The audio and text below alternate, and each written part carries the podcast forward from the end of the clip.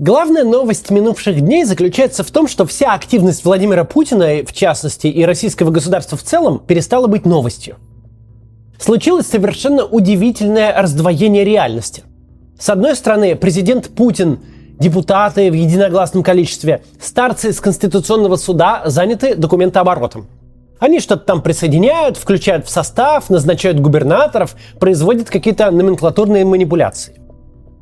Но никак не отделаться от ощущения, что делают они это все сами для себя, чисто по инерции.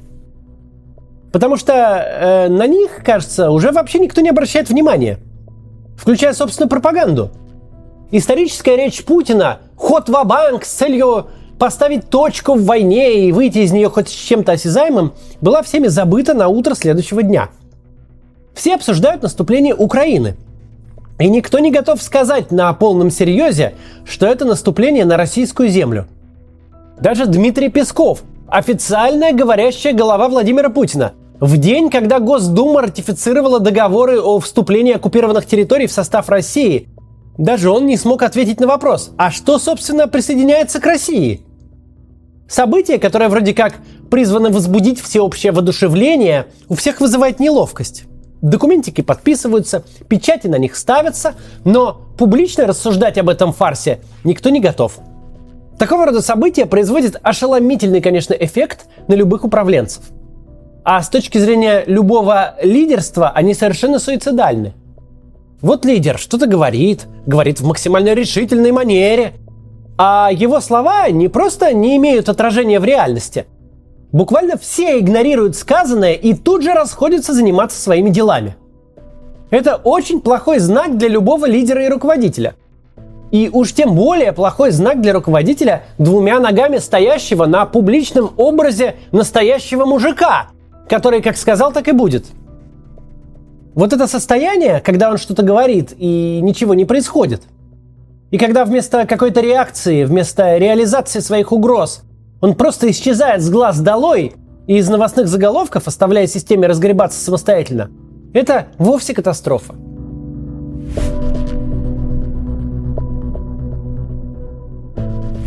Система тем временем забыла, что там говорил Путин – она принялась искать виновных в новом отступлении и нашла их в армии.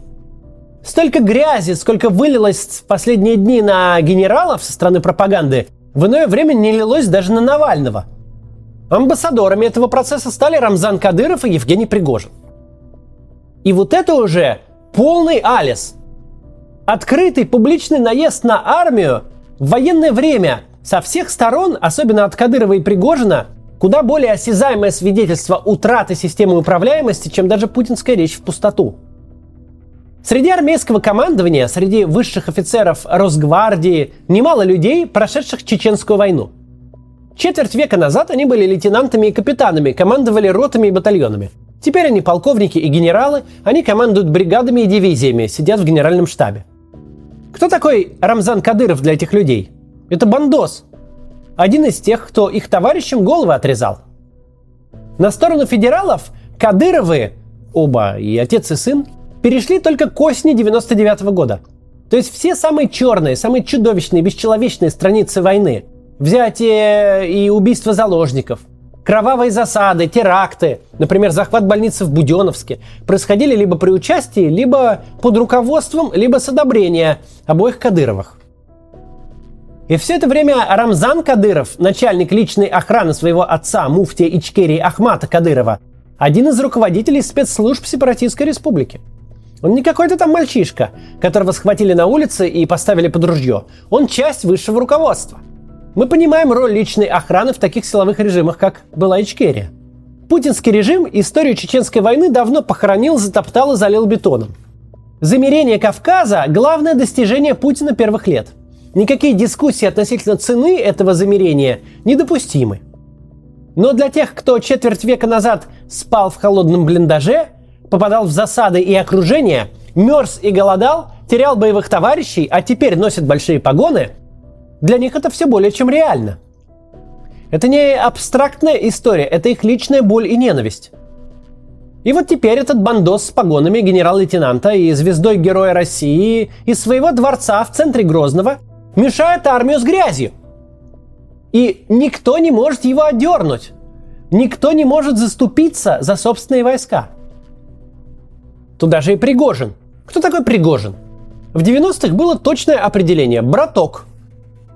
Только в 90-х нельзя было даже вообразить, даже написать в сценарии сериала «Бригада», что братва будет прилетать в исправительные колонии на вертолете и набирать там собственную армию. Тем более в 90-е нельзя было представить, что братва будет унижать армию государственную как хочет. Что уголовник в неофициальной иерархии окажется выше генерального штаба и командующих фронтами. С точки зрения руководства армией, может быть только два объяснения происходящего в канале, и оба хуже. Либо Путин дал санкцию вытирать ноги о собственные войска, либо Путин просто не контролирует ни Кадырова, ни Пригожина – это значит, что куски системы просто живут своей жизнью. И каждый, кто сколотил себе вооруженную банду и завел телеграм-канал, может нагибать генералитет в любые позы на свой вкус. Виноват в провалах, значит, у нас не Путин, поставивший во главе Министерства обороны каких-то пиарщиков, играющих в танковый биатлон, а следом развязавший войну, как предвыборное мероприятие. Не чекисты, которые разворовывали миллиарды на производстве кудрявой лапши про встречу российской армии цветами – а в реальности не имели никаких разведданных. Ни пропагандисты, обещавшие победу над 40-миллионной страной за три дня, ни Совет Безопасности, живущий в нелепых фантазиях. Нет, во всем виновата армия. И все дружно побежали вытирать об нее ноги. Пока армия воюет и гибнет, пока переливается из котла в котел, из роскошных дворцов, теплых кабинетов и двухэтажных пентхаусов в центре Москвы в ее адрес летят проклятия. Я сейчас вовсе не пытаюсь вызвать жалость к российской армии, тем более к ее командованию. Мы видели, какие чудовищные разрушения она принесла в мирные города Украины, как, уходя, оставляла за собой братские могилы с трупами мирных жителей, на которых обнаруживались следы пыток.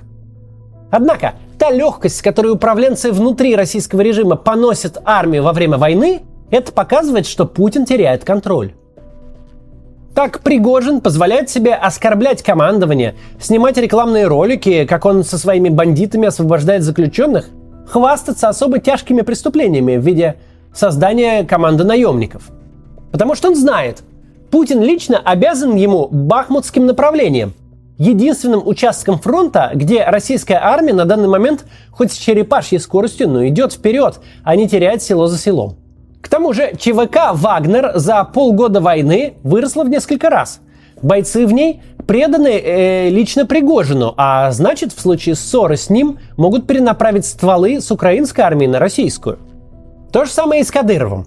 Он позволяет себе призывать к отправке одного из командующих фронтом в окопы, потому что точно знает, что из себя представляет российская армия. Он видел на экране смартфона, как самые современные образцы вооружения и самые опытные солдаты остались лежать в украинской земле. Он уверен, что никакую третью чеченскую армия, истощенная десятилетиями коррупции и месяцами кровавой войны, просто не потянет. Надо помнить, кадыровцы чаще прохлаждались в тылу, снимая тиктоки, а значит не понесли большие потери. Понимая, насколько зависим от него Путин, Кадыров ведет себя еще более нагло, чем обычно –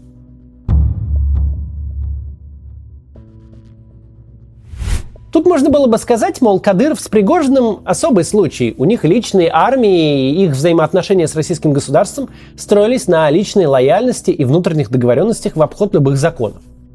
Однако разлад в российском руководстве виден и среди обычных чиновников.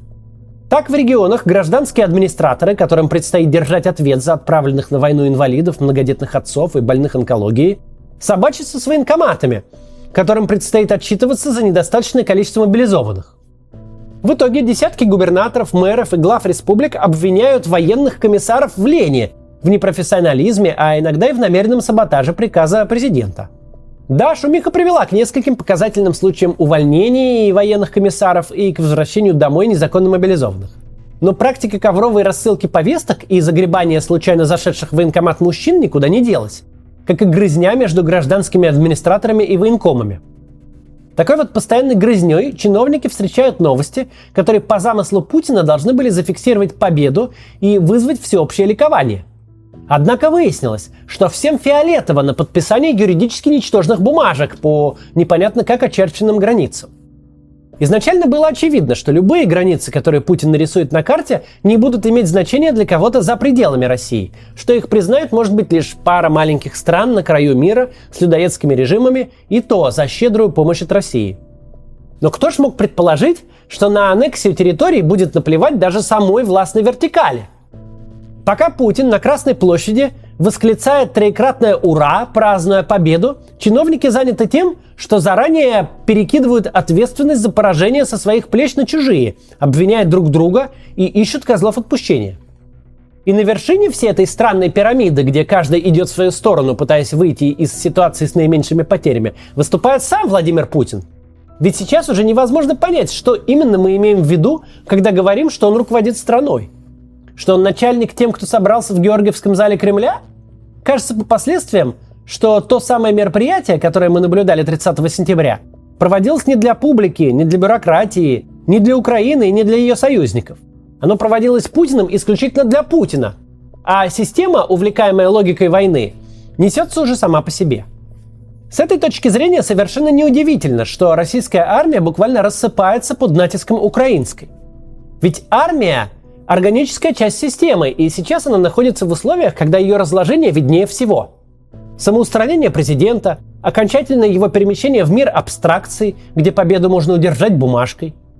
Хаос руководства, когда уже непонятно, кто кем руководит, то ли ЧВК «Вагнер» в составе российской армии, то ли российская армия в составе ЧВК «Вагнера».